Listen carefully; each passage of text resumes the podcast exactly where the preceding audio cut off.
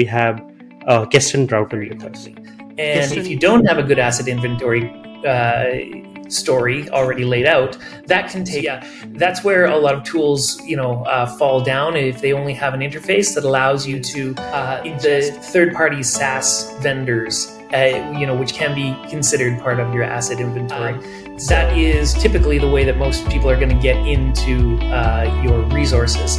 And so things in Kubernetes are completely different. And there you really will be out of Uh, touch if you're trying to uh, for me automation can be overdone, so it's super important in cases where you have. Hi everyone, welcome back to another episode of Scale to Zero. I'm Purushottam, co-founder and C T O of Cloudanics. Today's topic includes asset management asset management in the cloud, Kubernetes, and how, like how, what role does it play when it comes to security. And to discuss on this topic, we have uh, Kesten Broughton with us.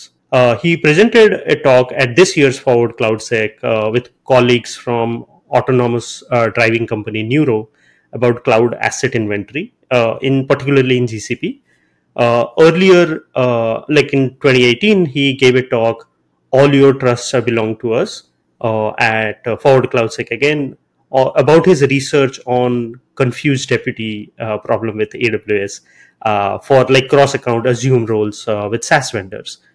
Uh, he has spent uh, three years developing the cloud services uh, line at uh, Praetorian, uh, sorry, Praetorian, Praetorian, sorry, uh, as well as pen testing, IoT, web apps, DevOps infrastructure, Kubernetes, and consulting on secure design reviews. Uh, he has a degree in math and physics, has spent over twelve years in software development, DevOps, and security. And fun fact is, once he rode his bicycle from all the way from Vancouver, Canada to Chiapas, Mexico. Uh, so there are two things that I want to uh, ask. Uh, thank you so much for coming to the show. Did I say the uh, name correctly, the cloud services line company? That was one. And then how many days did it take for you to bicycle all the way from Vancouver to Mexico? All right. Yes, you got it right. Uh, Praetorian was the the uh, sort of cloud security pen testing role that I had for several years. Uh, that's a company in Austin that does uh, broad spectrum security uh, testing. And um, how long did it take? Well, I, I left Vancouver September thirteenth. I arrived in Austin December thirteenth. So I was stopping every couple of days and working on farms and things like that. Uh, so three months is a long time. You know, you don't need to spend that long if you're riding that far. Uh, mm-hmm. Then I jumped on a bus to get to northern Mexico and rode another four or five weeks uh, in Mexico to get from northern Mexico to uh, to Chiapas. So it took quite a while. Wow. Yeah, must have been fun as well, like uh, fun and rewarding, uh, I would assume. It It, it is for sure yeah. challenging. But uh... it was really, really great. Yeah, the weather probably was the most challenging. I was being chased by winter all the way down. So I went down through like Idaho, Utah, and uh, Colorado. Ah. At points, uh, yeah, uh, I was getting caught with snow on the ground, and I'd pitch my tent and wake up in the morning with a big kind of outline of my body where I'd melted all the snow. Um, so yeah, I think it's a really great compliment to doing DevOps work. Uh, and then eventually I felt like, okay, well, uh, I've got these new skills now in, in security, like the, on the offensive side. I'd really like to get back into building some more. I kind of find that a really creative process. So so uh, that's sort of what led me back into uh, the sort of uh, security plus DevOps side of the house, I guess, DevSecOps. Lovely. And, uh, yeah. yeah, I'm I'm looking forward to like learning some of it uh, uh, as part of today's uh, discussion. Uh, so let's start with the uh, security section, right? And uh, I generally ask this to all the guests, and we get different answers from everyone, right? For, because everyone's day looks very different. So how does your day look like uh, today? All Typical right. day. Yeah. So uh, I'll give you the sort of like snapshot from my current uh, life, which is joining a new company. I find that's like one of the most interesting times because I like to go very broad at first and kind of understand Uh, how the company works, what are all of its assets. Actually, it's one of the one of the times where I really focus on asset inventory because I want to understand what are all the things that are under their control. And, you know, very often you find that the security team might be really focused on their dominant cloud, but they actually have, you know, a, a foot presence you know, in, in yeah, the cloud. Yeah. And and those might be neglected because, you know, they're not part of the main engineering thrust, but they are actually pretty important because uh, I've found in the past that very often the, the breaches come from those non-dominant clouds that, you know, that, that aren't as uh, heavily scrutinized. So uh, the other thing that I like to do a lot is I, I hang out in the org chart a lot. So I'm meeting people all the time. Those first few weeks have a lot of one-on-ones as part of the onboarding process. And uh, I like to under- get some context on, you know, where they are in the organization. Um, also, just keep referring back to that org chart to understand, mm-hmm. like, what's the structure of the company at this point in time. So I do a fair bit of that. Um, and then uh, uh, try and join a lot of channels. So, you know, if it's a Slack company, then join a, as many Slack channels as I can where uh, we might have a role to play as a security team. And what I'm looking for is usually signs of friction. So where mm-hmm. where are things, you know, fragile? Where are things uh, being slowed down? And very often you'll find that there's a bit of an intersection, you know, like developers are really good at writing code, but when it comes to deploying in the cloud, very often, you know, there'll be issues with the identityware proxy or, you know, like a, a getting least privilege or rolling it out through Terraform or things like that. And so hanging out in various channels where you can absorb that information and understand, you know, what is slowing this uh, engineering team down. And then mm-hmm. what of those things overlap with security? And that's my role, is to like make that make those pain points go away in a way that mm-hmm. ends up a, a more secure uh, deployment process. So sounds like you have your hands full. So yeah. Let's start with uh, asset management, right? Uh, mm-hmm. You highlighted that uh, that's one of the things you focus early on uh, as well. So yep. one of the one of the quotes from uh, Daniel Meisler from his blog says that asset management is arguably the most important component of a security program. But I know virtually zero companies that have a security person dedicated to it. Mm-hmm. Can you help our audience? What is it trying to highlight here? Sure.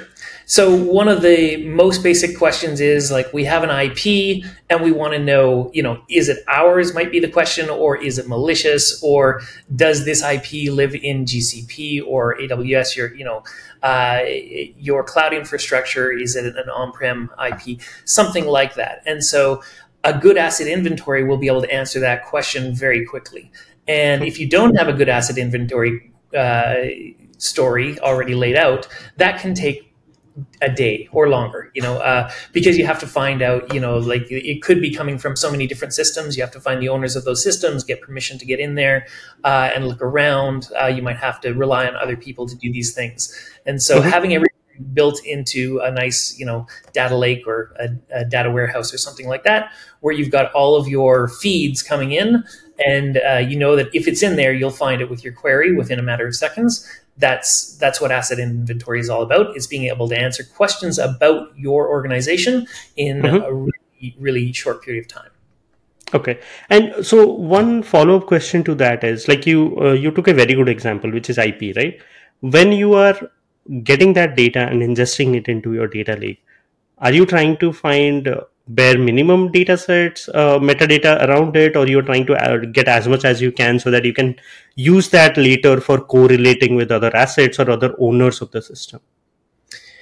Yeah, so typically um, you want to have feeds that are, uh, you can do snapshots for things that are, are slow, like an, uh, a static I P on an E C two instance or something like that. It's fine to have a daily snapshot. If you're dealing with I Ps attached to Kubernetes, it has to be like much, you know, more kind of a streaming type thing. Um, but the thing that I really like, and this is why I often build my own tools, is being able to enrich that data. So, you know, if it's um, if it's an I P, you want to know, is mm-hmm. that I P associated with a load balancer? Is it protected by your uh, CloudFront or Vercel or whatever it is that you have at the edge, um, mm-hmm. or uh, a C D N or, or something like that? So you do need to be able to string all of these things together to be able to answer the question more completely as quickly as possible. So yeah, that's where a lot of tools, you know, uh, fall down if they only have an interface that allows you to ingest and then receive, retrieve the information as it was put in, then you mm-hmm. don't have that ability to enrich it. And typically that enrichment process is going to be so different from one company to the next that it won't be out of the box. You need to do some of that work yourself. Okay. So uh, like uh, enrich as much as you can so that it uh, it adds more value when you are querying the data, let's say That's later right. on. Yeah. Uh, so one one question that comes to my mind is, uh, at what stage of a company should I start thinking about it? Should it be uh, from day one, or uh, let's say if you're running a startup, you hit a certain point and then you start thinking about it? What's your take on that?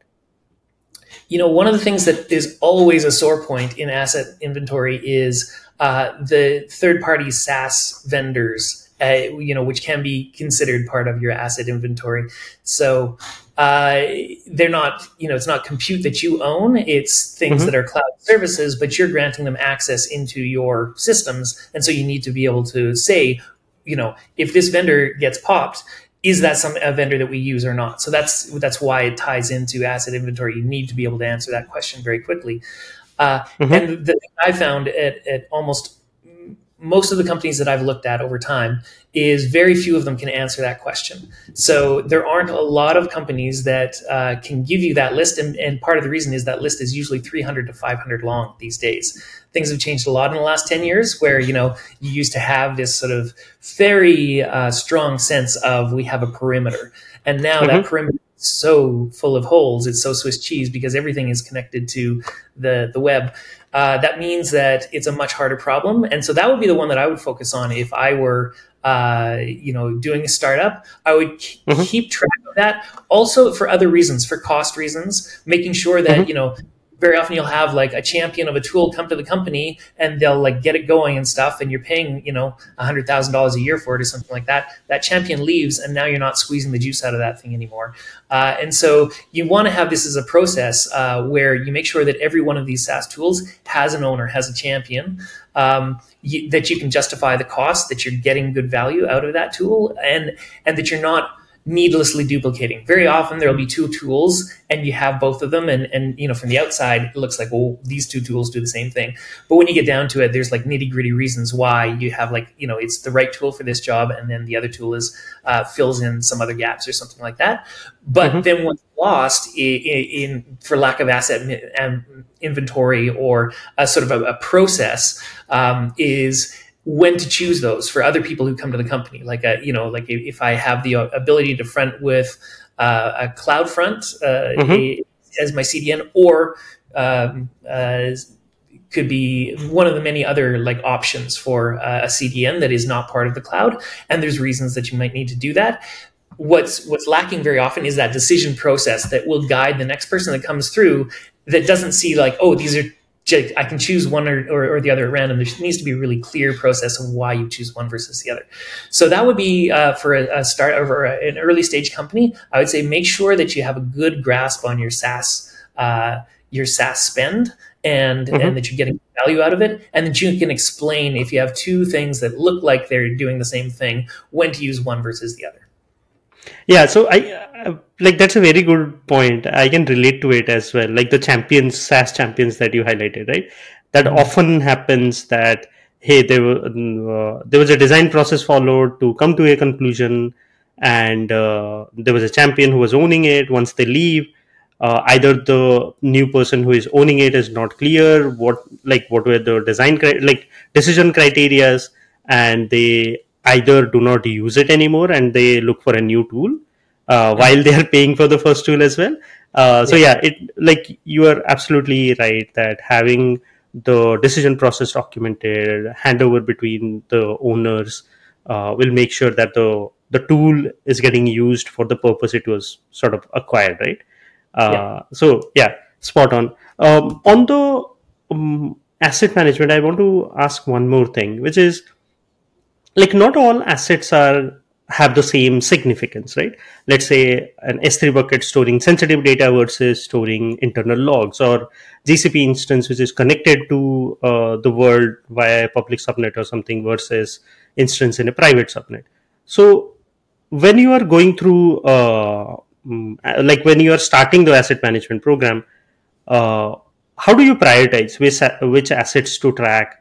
Uh, and which ones to maybe ignore in the first uh, version and maybe go to that uh, next? Right. So I usually start from the outside in, and uh, that typically means D N S. So um, D N S is an asset in the sense that, like, the, they call them properties in some, uh, you know, D N S management tools.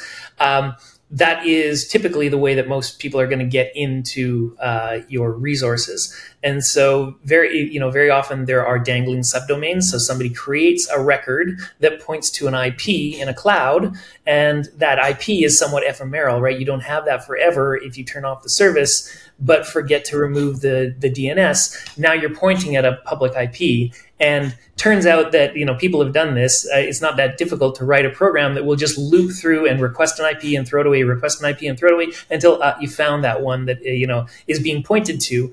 And now you have, like, company name dot com points to an I P address that you own. From that, mm-hmm.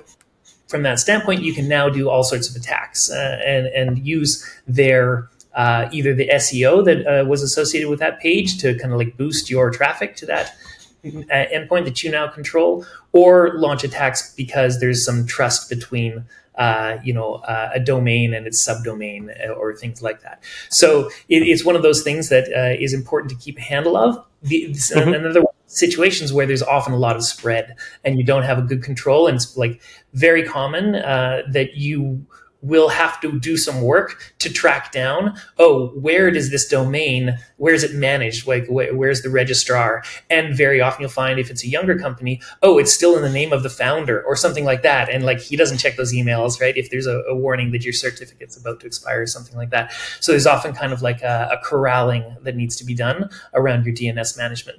So that's one of those ones that, that I think sticks out early on, that you need to mm-hmm. be able to understand that. Also, you know, if you're doing like what I mentioned, like hanging out in the Slack channels and looking for things, uh, you need to know where to go and look and see, you know, okay, here's the, they'll usually give you a U R L, which has the domain name in it. And now I want to start at the top. I want to start at the outside and see, you know, do we have a W A F in front of that? Do we have uh, C D N or bot protection or anything like that? And that's all, all that information is easiest to get if you have a good understanding of the D N S. Yeah, so you highlighted a very good one uh, because it's very common to have dangling D N S uh, entries which are mapped to I Ps which uh, at one point you owned but now have been released, so they're open, and it's fairly easy to get that information as well. Like, there are many open source tools which uh, you can run to on any domain uh, because yeah. D N S information is public, right? So you can run on any domain, and then you can start sort of uh, as you highlighted, like write a Python program to see whether it has a, a mapping or not, and then you can use that for your attack, let's say, right? Yeah. So you start yeah. from external attack vectors and get uh, like go inside from there. Mm-hmm. That's right. Makes sense. Uh, makes a lot of sense. Now, uh, I want to change, uh, like uh, slightly increase that uh, scale, right? So nowadays, everybody is moving to Kubernetes. A lot of folks, let me say, uh, sure. moving to Kubernetes, right? So how does this change when it comes to the Kubernetes world? Because a lot of workload that we create in Kubernetes is ephemeral. And yep. uh, how do you track uh, in that case? Right. So the talk that we gave um, at Forward CloudSec was about how we leveraged Google's Cloud Asset Inventory. In A W S, that would be config, uh, A W S config service. And so uh, what we're doing right now is just to take a daily snapshot, and that is sufficient for most uh, most things like D N S records or uh, E C two instances, sorry, uh, e- your V Ms and things like that. The things that don't change that rapidly and, and capturing it, you know, on a daily basis is fine.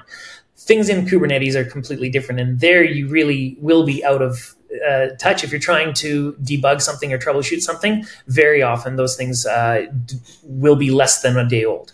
And mm-hmm. so that's a, a case where you need to either snapshot very frequently, or a better way that is supported, I think, by most clouds is to use a feed. And so the thing is, the cloud has all of this state, right? So it's just, how do you ask your cloud to do it? And the wrong way, we argue in our talk, is to, uh, you know, if you've got two hundred accounts and maybe one hundred Kubernetes clusters uh, spread out all over the place, to do a for loop over every cluster, and then for every cluster, do a for loop over every whatever namespace, or, you know, however it is that you need to go and get all your results, and you might have to paginate the results out and, and everything mm-hmm. like that. It's a big mess, and it takes a long time.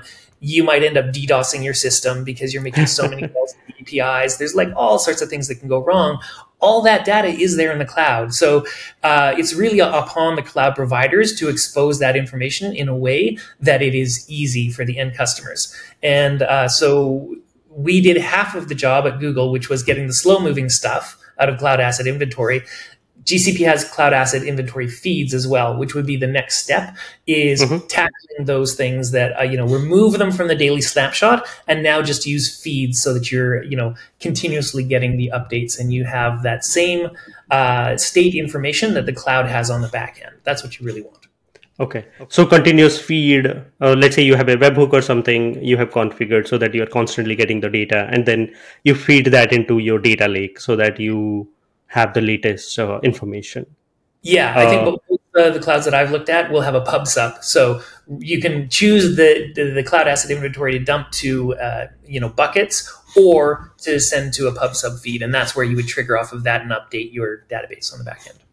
Yeah, so I have seen some uh, folks also using Pub/Sub push it to, let's say, BigQuery or something so that they can query later on yep. uh, using that data. Uh, yep. Makes sense. Uh, now. Um, When it comes to, like, uh, let's say Kubernetes or cloud native environments, it relies on automation quite a bit, right? Uh, which can sometimes make it challenging to ensure that the security measures are applied correctly. Uh, let's say there is a misconfigured automation, then that could introduce vulnerabilities, which could be difficult to identify and rem- uh, remediate. So what role does automation play when it comes to DevSecOps? Right. Um, so for me, uh, and I might have a slightly different opinion from like the, the majority out there. Uh, for me, automation can be overdone. So it's super okay. important in cases where you have multiple environments, dev stage, prod, you need things to be the same. It's super mm-hmm. important to have a lot of actors working on it at the same time. Um, so like, you know, a large team that uses the same environment. Again, super important to have that change control so that people don't step on each other's work. Um, and it's super important if you're going to be frequently updating it, because again, that means like you're going to have a lot of change and you need to have more change management. Mm-hmm. I think it can be overdone in that if you're setting up, you know, very often on the security team, for example, we don't have dev, dev stage prod. We're just making sure that we get all logs to a central system. That can be done uh, in many different ways, and, and very often it won't be presented in a Terraform or something like that. If it mm-hmm. is, that's great. That, that's what I'll use. But if it's going to be extra work to go from, you know, deploying it, which might take an hour, to, mm-hmm. you know, making it really robust and an excellent sort of I A C uh, story, to me, that's where you might be spending a little bit more time on your infrastructure as code rather than doing more security business logic type things. Uh, and yeah, and, and the thing is, uh, Terraform models the cloud's state, but the state has the, you know, the cloud has the true state, and the mm-hmm. Terraform model of it can drift out of date. So as providers get old, or, you know, there's new updates to providers, I've seen things as simple as, you know, it used to be the default was an empty string, and now the default is none. And that change mm-hmm. means that even though I didn't touch this deployment, now it's broken and I have to spend time to go and fix it. And if it's a mono repo of Terraform, there might be a backlog of like three or four other things that are broken that need to be fixed before I can fix my thing. That's where you start to feel like, oh, you know, is this really providing me the extra value? I have my asset inventory in the cloud. I can query the cloud directly and I know it. What is the change management step there? Well, if this is only going to be done once, if you're only going to like deploy it and forget it because it works and, and you're great, that was our experience with uh, you know cloud asset inventory. We deployed it with a cloud function. It was done. We actually did do it in Terraform, uh, but it's one of those cases where I think you could just deploy it mm-hmm. manually or deploy it with uh, some gcloud commands or something like that. You're never going to touch that again for you know probably at least a year. And if you are going to spend more time you know doing infrastructure as code, um, you know. putting it in Terraform, that might not be your best use of time because, like I say, there are things with Terraform maintenance over time. It's not a, a, a zero maintenance uh, effort. And so if you're going to spend more time maintaining it because it's in Terraform as opposed to uh, you know, uh, some other deployment method, then I think you should consider those other deployment methods. Okay. So yeah, it's definitely like you, you have a different perspective uh, compared to others, because most folks say that, yeah, we should automate everything. But I see Everything. your point where, let's say, either the cloud provider has changed some of the base, uh, some of the parameters, as you said, right? Earlier it was uh, empty string, now it is null, or the Terraform modules have got outdated, you need to change the parameter or something like that. You just end up maintaining it, even though it doesn't add any value to the business or from a security perspective either. So yeah, it, it makes a lot of sense. So now uh, the the next thing that I want to talk about is uh, often security-related tasks uh, when it comes to uh, either automation or even doing things uh, manually, right? Like asset management, uh, Uh, which can be automated as well, is often seen as roadblock to business growth, because often security teams are seen as, hey, they're going to block us from moving to uh, uh, production or something like that. So mm-hmm. how can security teams work with other business units uh, so that they can show that, hey, we uh, can help the organization to increase revenue or improve the bottom line? Yeah, absolutely. Uh... I mean, one of the primary things we can do is help engineering go faster. And so typically, uh, you know, if, if a security organization gets the reputation of being the house of no, then uh, it won't be able to play that role as well. And so one of the things that I'm doing right now, for example, is I'll be looking through the logs uh, and looking for um, permission denied errors, and mine that information and, and try and understand, oh, do we have a lot of, you know, permission denied errors shouldn't really be happening in prod. So that's like, it's a it's a very interesting thing from a security perspective.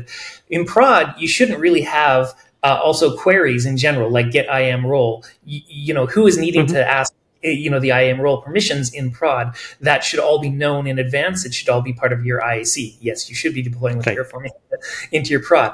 But, uh, you know, for other environments, Uh, where you do have those questions going on, it's nice to reduce the noise. And so mm-hmm. very often I'll find that there are there is a lot of noise around I A M, because that's, you know, people deploy things, they change things a little bit and now it doesn't work, or they're trying to follow along uh, a blog and they, they can't get it working.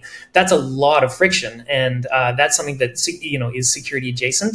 It might mm-hmm. be closer to, uh, you know, S D L C, the developer engineering experience, but it's some place, it's a, it's a place where security can really help, by creating, like, this is the way to do I A P, uh, in, in, like identity-aware proxy.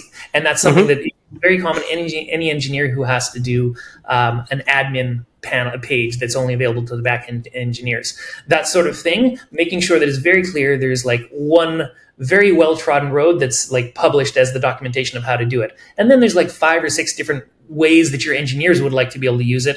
And that's where they are discovering a lot of friction in, like, implementing that. And so if you can develop out, like, here are the many different ways of doing, you know, an identity-aware proxy for your backend admin panels, then now you can you reduce, you're, you're actually going to reduce the amount of calls that you see of these errors, because you've solved that problem and you've made it, like, you've then given that over to the engineers and they're able to do it much more quickly.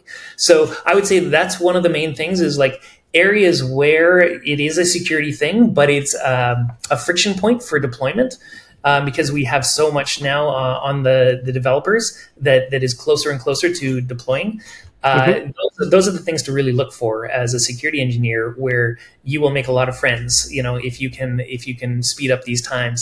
You, I think security engineers should be very aware of DORA metrics, or whatever it is that the engineering team uses to measure their velocity, because mm-hmm. we should be looking at those as well, uh, and making sure that those things that we ask them to do don't negatively affect those DORA metrics. So uh, the big one there that would affect it would be uh, a code scanning tool. So where if you put a gate of code scanning in front of deployment, you've inserted yourself in what should be a very tight development loop and should be very efficient. Um, and so you have to find a way, and maybe that is doing a post-deployment check. And yes, that does mean that you might have deployed uh, some vulnerability for a few hours. But if that means that over this course of a year, you're able to, like, meet, meet two or three more sprint objectives, then that's probably going to be worth it, unless you're in a, a domain where you don't have that tolerance for risk.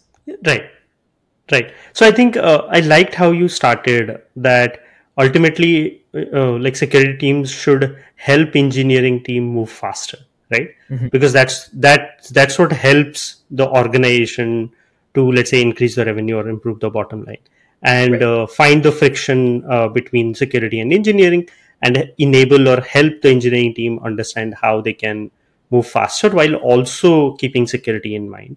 Uh, the thing that you highlighted, like showing, let's say, vulnerability information post-deployment rather than pre-deployment.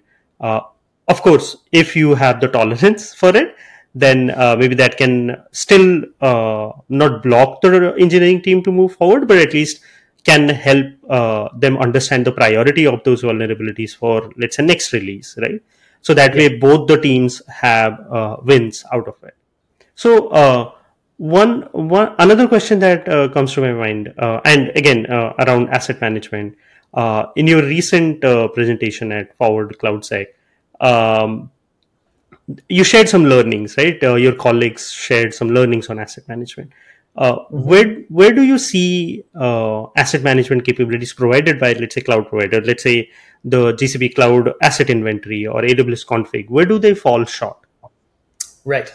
So with both G C P and A W S, uh, they provide a G U I for you to be able to go in and do queries, but it's quite limited. Uh, it's not like a full S Q L query, and you can't do joins, which is like the thing that I mentioned earlier. You really want to enrich all of the asset inventory information you have so that you can uh, answer more interesting questions. And so in both cases, the cloud providers give a way to dump your asset inventory from the service into, for G C P, it's BigQuery, for A W S, it's Athena. And so that's the right way to go. So you remove that limitation on your ability to do queries um, mm-hmm. and join data when you when you put it into a proper querying engine. And so that's one of the main things. Uh, the other place where they fall short is, um, I guess, the, the next important thing is now that you found the asset, now that you found that I P and you know what's what V M it's associated with, if you want somebody to fix it, you have to know who is the owner. And so uh, that's where, you know, you, that's one of the next steps is enriching your data set with ownership. So that could come mm-hmm. from your Terraform, your infrastructure as code. It could come from your um, uh, your GitHub repos, you know, the code owners file. You might be able to map that to infrastructure in some way. Uh, and so uh, it might be, come from tagging, actually. That's one of the really like underutilized things in uh in cloud right now. Not many companies have a strong tagging um, story, but that's one of the places where, yeah, if everything that you deploy has a tag of an owner, then you now have it like right in the place where it should be. Like uh, the, the cloud knows who the owners are to go and fix things, and you just have to query that. Uh, if not, though, then you have to enrich that with, like I say, some of the, some of the Uh, secondary information that you might have. Uh, those are kind of the, the main places. And then there is like a higher level of intelligence, which comes from connecting different resources, which is mm-hmm. like the graph layer. So you, you know, if your typical asset inventory looks like an A W S spreadsheet, the graph layer puts it into a spider web. And now you're able to like wiggle over here, this I P Connect. is attached to this load balancer, is attached to this uh, Route fifty-three, is attached to this, you know, and so on and so forth. And uh, that can really help you if you are trying to do some end-to-end type stuff, like a, a more holistic thing, like, you know, tra- uh, blocking bot traffic. You need to know all of the stages that passes through on the way to your, your origin server so that you can uh, mm-hmm. intelligently tweak all the different layers in between. And that's where having a graph view of your asset inventory really helps a lot. Makes sense. So one follow-up uh, question is, like, you highlighted a few things, right? Like, uh, uh, let's say either you use, let's say, tags uh, to understand owners or code owners file, uh, or even use the Terraform uh, uh, code to understand that. So there is mm-hmm. some sort of effort needed from, let's say, DevOps or engineering so that you can enrich the asset information, right? So That's right. what type of effort do you generally see that teams need to consider when they're, let's say, going through sprint planning or something like that uh, mm-hmm. to uh, work on the asset inventory or asset management? Right. So the right, I mean, it's good to consider these assets at the planning phase for sure, especially if you're introducing a new service like uh, in the mm-hmm. cloud that hasn't been used before, that needs to go through a security design review, or if you're introducing mm-hmm. a new connection to a SaaS provider. Those are two common things where you definitely want to get that through, uh, you know, and, and that's good that your engineers now know that these are parts of the assets Uh, of a deployment system that require a security review, and they know to ask for it. But I think actually mm-hmm. um, uh, blocking or, or or monitoring these things can be done at the tooling level. So you can have linter that will refuse mm-hmm. to deploy something if it doesn't have a tag on it, for example. And so it's more like convince everybody that this is a worthwhile effort, that it makes sense to know who the owners of your assets are, and then build that in as a new requirement. You might not fix everything backwards compatible wise, but you might say every new deployment, uh, and you build it right into your Terraform modules or something like that, so that it has a tag there, and that's part of the thing that is a required, you know, Uh, component. And now you have it, like, you know, built into your tooling. You don't have to nag people about it. You just have to get the buy-in first uh, to make sure right. that it's the worth the, the little bit of engineering effort to get you there. Yeah, make, makes a lot of sense. Like um, showing the value, uh, convincing them how it adds value, and then uh, going one step at a time so that it gets added as part of the, the engineering pipeline. Uh, yeah. yeah, that that's uh, spot on. Uh, and Yeah, that, that's a great way to end the security questions uh, section as well. Thank you so much, Kesten, for uh, joining with me and sharing uh, your insights with us. It was a fun conversation. Here are a few important points which stood out for me. The first one is, when it comes to asset management, always start from outside in, like D N S uh, to understand your dangling subdomains, or public I Ps which are sort of overexposed, and work your uh, work towards in, inside of your uh, infrastructure. Second one is uh, for asset inventory, get data from multiple sources so that you can use that to enrich uh, the data that you have in your uh, data lake. The third one is security teams should understand the point of friction with engineering teams and enable them to move faster and roll out more and more features. Thank you. Um, so let's go to the uh, fun uh, part, which is rating security practices. Uh, okay. So the way it works is, I'll share a security practice, and uh, you need to rate it uh, that one to five, one being the worst and five being the best, and uh, uh, why. If you want to add some context, uh, you can do that as well. Okay. Okay. So, so the first one is uh, granting users unrestricted access to systems and application uh, so that development can move faster. Right. Uh, I'm going to use this one to be my oddball one as well, because I think that uh, as long as it's not prod, you mm-hmm. uh, you are probably doing this to some degree. And so rather than trying to whack-a-mole it mm-hmm. uh, away, find a way to actually support it. So this one, uh, I'm going to say like a three, because normally it sounds like you would want it to be a one. You don't want to grant people access to prod. Absolutely. Okay, it's a one for prod. But outside of prod, uh, I would say it's more like a three, because I think the right approach is to find a way to support unrestricted access. Uh, you know, I find that, you know, even when I join a new company, if I want to deploy something, I often don't have the privileges I need, and it takes quite a long time to get up set up to have those privileges. So I just use my own personal account for doing like uh, a deployment of the rough infrastructure, following a blog or something like that, where I am complete owner of everything. Mm-hmm. Uh, I think in an organization, the way to do that would be to have a service control policy or something like that, that uh, or some automation that just annihilates everything on a weekly basis. So you have complete, everybody has their own A W S account, or everybody has their own G C P project where they are owner. Start from there, and then uh, just make sure that it, it doesn't accumulate, that this like very one-off kind of Wild West zone doesn't ever touch your data that's important, and doesn't right. ever become a dependency, like, because you don't have time to move it into a proper process. No, you have to have some way to like completely annihilate it. But if you can do that, then uh, actually granting people unrestricted access to systems is a great thing. It makes developers go faster. You just need to do it in a controlled way. So the standard architect response, right? It depends. It depends on the environment. If it is broad, then one. Other environments, maybe three. No, I, I can totally yeah. uh, relate to it. Yeah, makes sense. Right. Uh, the next one is um, conducting periodic security audits uh, to identify vulnerabilities, threats, and weaknesses in your systems and applications. Right. Um, so I think there's great value in having a third party come in and kick the tires, uh, but they they can be expensive, one hundred thousand dollars plus uh, for a good third-party pen testing. And so you really want to make sure that you design your pen test to get value out of it. And uh, mm-hmm. very often, you know, it's a checkbox exercise that you need to do for, you know, a, a a compliance uh, program or something like that, in that case, uh, you know, it might have the value just out of that ability to check the box. And so you aren't really that interested in the results. That's unfortunate because it's not a great experience for the pen testing team. It's not a great value for you, but, you know, it's worth one hundred thousand dollars, whatever. Uh, I think much better is if you can think about, like, how do I design this Uh, pen test, this annual pen test, so that it fits the criteria for our checkbox, but so that it adds something that we don't know yet.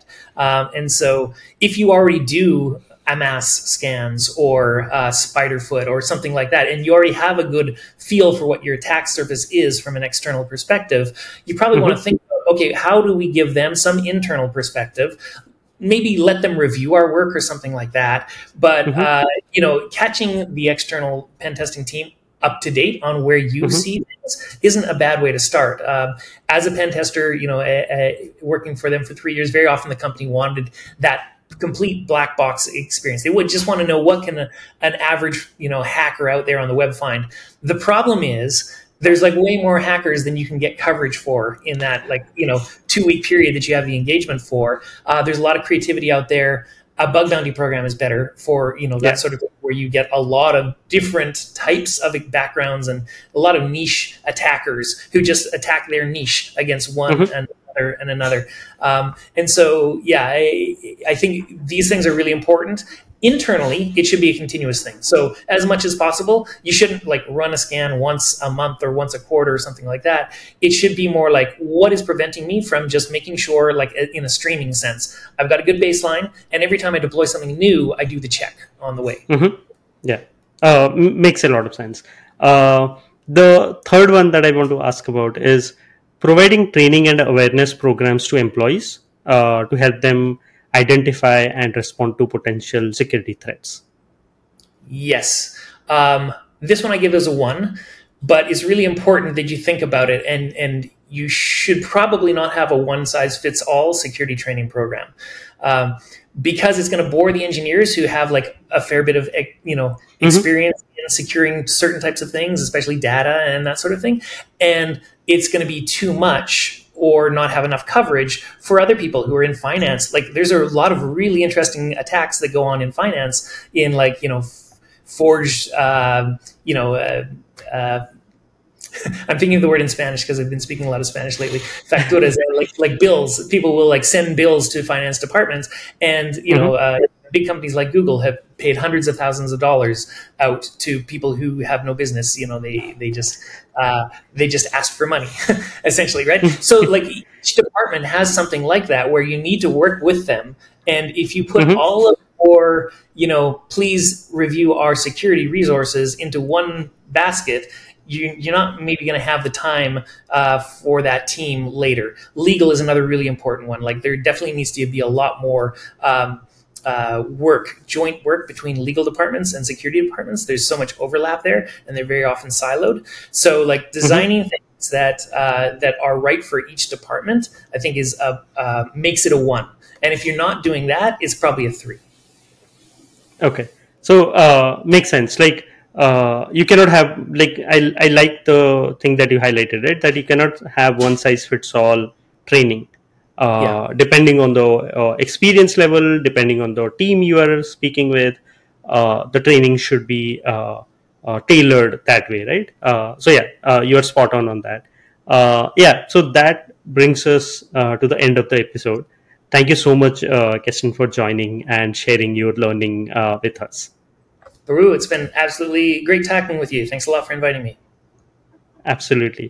Uh, and to our viewers, thank you for watching. Hope you have learned something new. If you have any questions around security, share those at scale to zero dot com. We'll get those answered by an expert in the security space. See you in our next episode. Thank you.